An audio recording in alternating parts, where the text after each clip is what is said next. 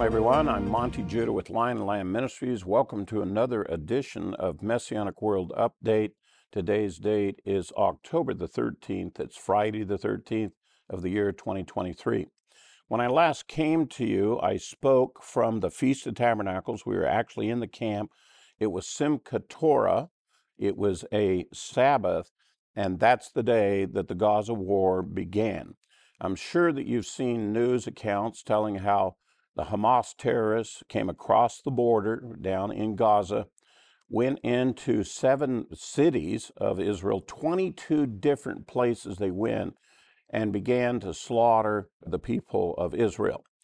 In the course of the next couple of days after that, there was an effort to reclaim the ground for Israel and to kill those terrorists that had come across. Many people have died. In fact, Israel has suffered a greater loss in what has taken place last Saturday than in any other event, and it has shocked the nation. Right now, the policy of the Israeli government, and stated very clearly, is they've declared war on Hamas, and they have said that they will now go into action and they will not be completed until Hamas is no more. Well, Hamas is in uh, the Gaza Strip. There's several, a couple of cities in there. They built a series of underground tunnels. They've made literally the entire Gaza Strip to be like a, a fortress.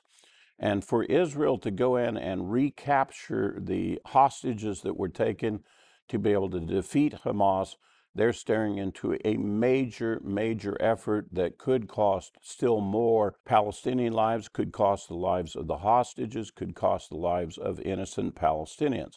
Israel has a tremendous problem in front of them. Now, there's so much information that I could present to you in this update, but I can't possibly in the time frame do it. So I'm going to kind of hit the high notes of what has been happening and what is the present status so that you're at least up to date. As you watch other news sources, you'll be able to correlate what they're saying based on what I have shared with you.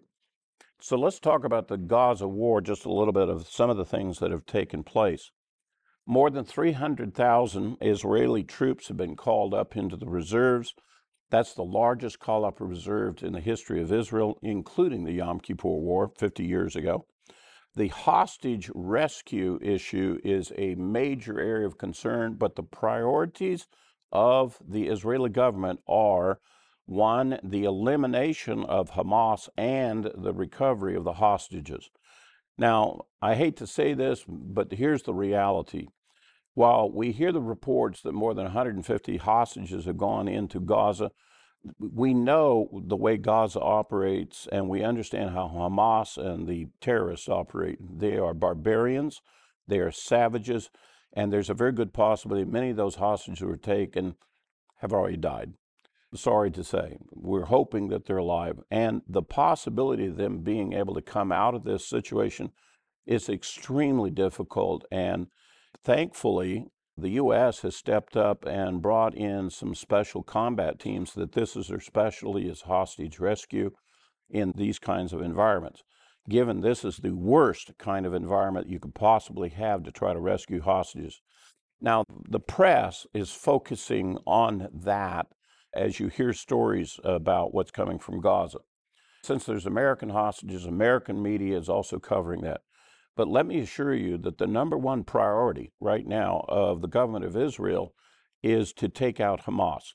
To do so, they have sent a message to the northern half of the Gaza Strip, including the major city, Gaza City, and they have warned all the Palestinians through leaflets, through calls, all kinds of ways of trying to communicate with them. They need to get out of that area because Israel is definitely going to come in and destroy that area to destroy Hamas. That means they'll destroy their underground tunnel network, they'll destroy all their weapons factories, steal the ammunition they may still have, and capture the terrorists themselves.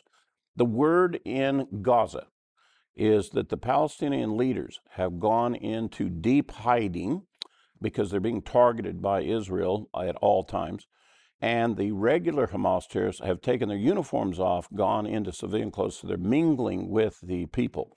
They don't want to stand up to Israel because they know they can't. But it's still going to be a very dangerous operation. All right. This morning, Friday morning, something unusual happened in Gaza, and it's noteworthy. They launched a rocket, a missile, out of Gaza, but this one had the range to go after Haifa, which is a city in the far north of Israel. The best missiles they've ever had could almost reach the edge of Jerusalem. This one went way beyond that range, and it was a much bigger missile, and it came from Iran. It was properly shot down, interestingly enough, by David Sling, not a Iron Dome rocket interceptor. This is the mid-stage air defense system of Israel. This is the one that shoots down long-range missiles that might be coming out of Iran. This was a missile that was made in Iran, but it was launched from Gaza. It's the first one. David Sling took it out, and they protected the city of Haifa. That is very unusual. That's the first time that has ever happened. How many other of those rockets does Gaza still have that they've been hiding? We don't know. But in any case, that's a new weapon that, that Gaza normally doesn't have, and they were able to launch one. We're waiting on the ground motion of the Israelis and their tanks and APCs going into the area. They have been preparing the battlefield. The artillery and the Air Force have been doing so. And by that, I mean they've basically gone in and bombed every building. They have taken down every high point that could be there for the use of snipers and or the use of military observers. They're trying to level the, the field so when they bring their forces in, they can't be observed by the Hamas terrorists as they make their movements into Gaza. How far they can carry that out, we don't know. I know they've got to get in there and got to get intelligence on where the enemy is at so they can be very precise to strike them and not hit civilians. I'm pretty sure that there are advanced units already in there hiding and feeding information back to the Israelis as to how to proceed and where the danger might be at. This is going to be a very serious operation. Now, let me share with you that there is great concern in Israel, all of Israel, that what Gaza is as a war is not the only thing they're going to have to deal with. There is a very strong belief that this whole Gaza war was to engage Israel to tie them up into that activity so that Hezbollah in the north in Lebanon and Iran and Syria and forces in Syria could attack northern Israel come down. The greater force of enemies in terms of missiles, rockets, and capability is to the north of Israel. It's not Gaza. You have seen the best that Gaza can do based on what we've seen this week, and they're expended. Gaza is on their heels. There is no way they're going to pull off anything further. But to the north, it's a totally different story. I can tell you right now, all of Israel is on alert. There's more forces being called up. They're reinforcing the north with additional units. Citizens in the north are ready to be evacuated.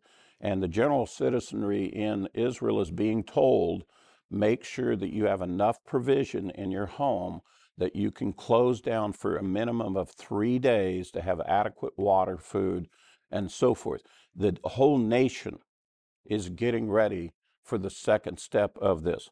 And that's the part that is of most interest right now. Will once Israel enters into the ground incursion in Gaza, is that the signal then, once they're committed to that, is that the signal then that Iran is going to send the word for Hezbollah and Syria to attack Israel from the north? Right now, if you're in Israel and talking to them, they're pretty much convinced it's going to happen. If you talk to other Western sources like United States, the only thing they will say is, well, we have sent a message to Iran, don't. I love this expression. Both the president and the secretary of defense said, I'm going to tell you one word, don't. It always, I'm a kind of a wordsmith. Don't is actually a compound, two words, contracted words, do not. That just strikes me as the silliness of how the U.S. is trying to deal with this situation. Everybody knows that the Gaza action that was taken against Israel was directed, it was supported, it was encouraged, and the Hamas terrorists were trained by Iran. It's an Iranian action. Why haven't we declared war on Iran?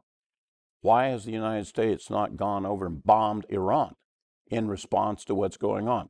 No, because we're playing this silly game in which the U.S. has split allegiances, trying to make a deal with Iran and yet try to be an ally with Israel. They're caught up in that. And the president, in particular, is caught up in the midst of that and is literally impotent to be able to make decisions. I know the U.S. has moved two aircraft carrier battle groups down now to the coast off of Israel, uh, off the coast of Lebanon, as well as the Gaza Strip. And they're presenting themselves to Israel as some kind of a backup to them. We'll back you up if you get into further attacks. That's nice. I, I don't know how solid that, that when the time comes that Israel says, okay, we need your help, as to whether or not the American administration, namely the White House and President Biden, will actually pull the trigger and help them.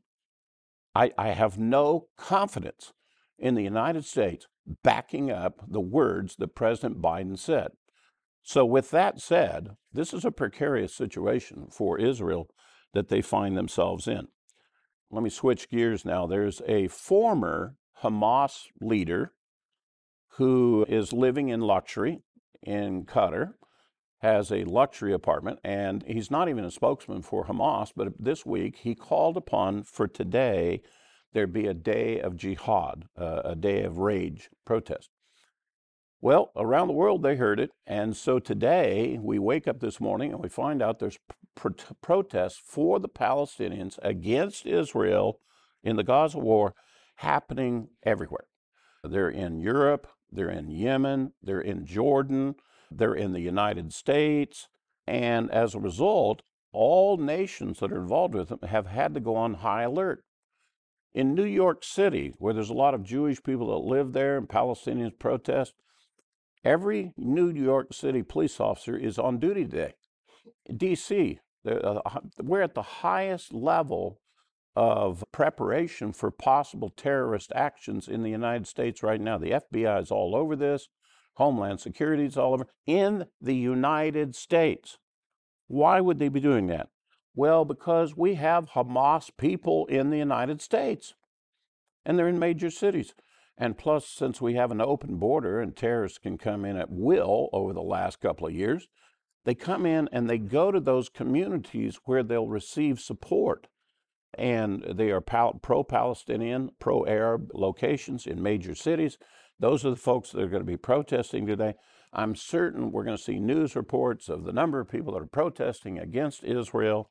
And it now is becoming a public relations war and they're trying to turn the war to be opposed to Israel in coming and dealing with Hamas terrorists. Now, I want to I want to weigh in on my own commentary here for a moment, if you'll permit me.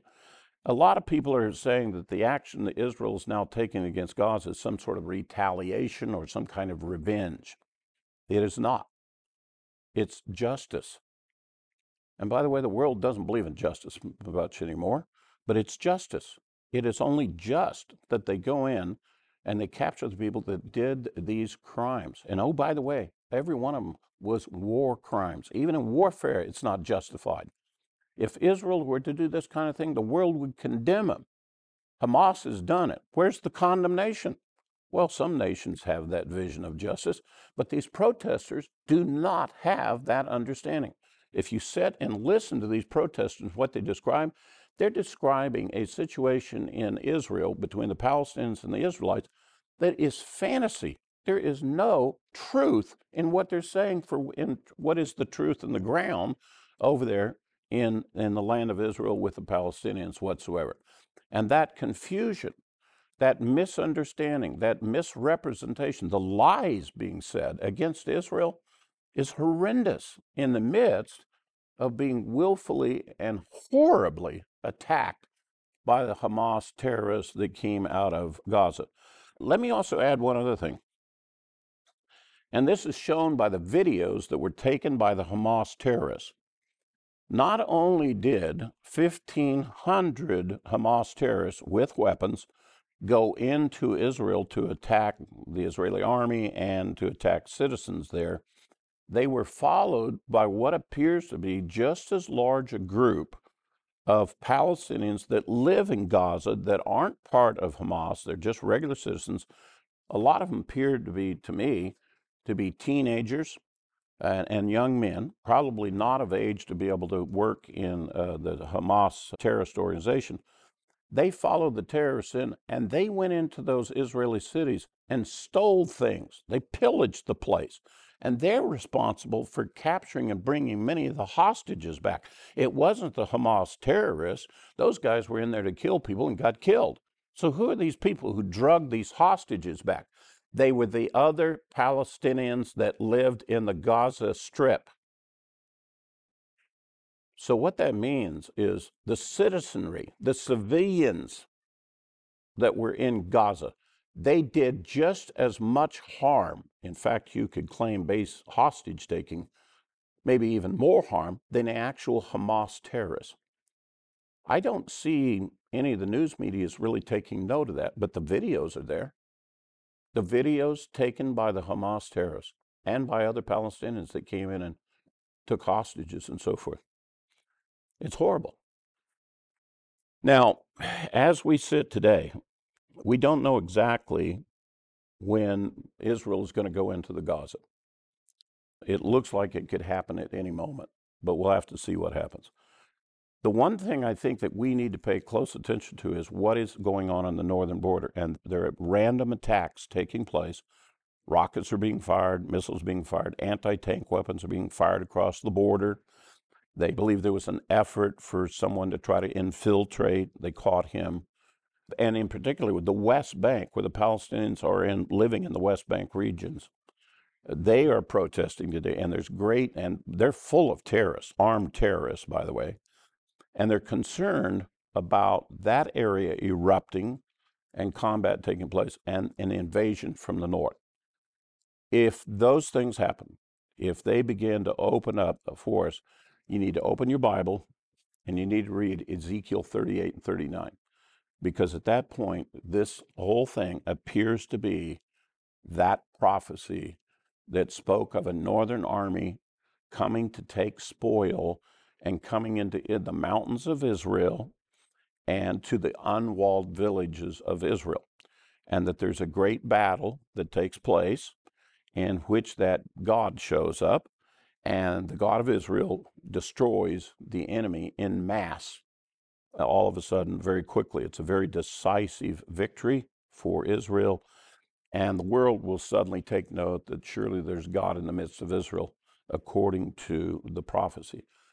If that event is going to be that fulfillment, I can assure you that from not only from the physical world is there going to be a difference in the Middle East, in the spiritual world of us who believe in the God of Israel, there's going to be a major significant change for us as well.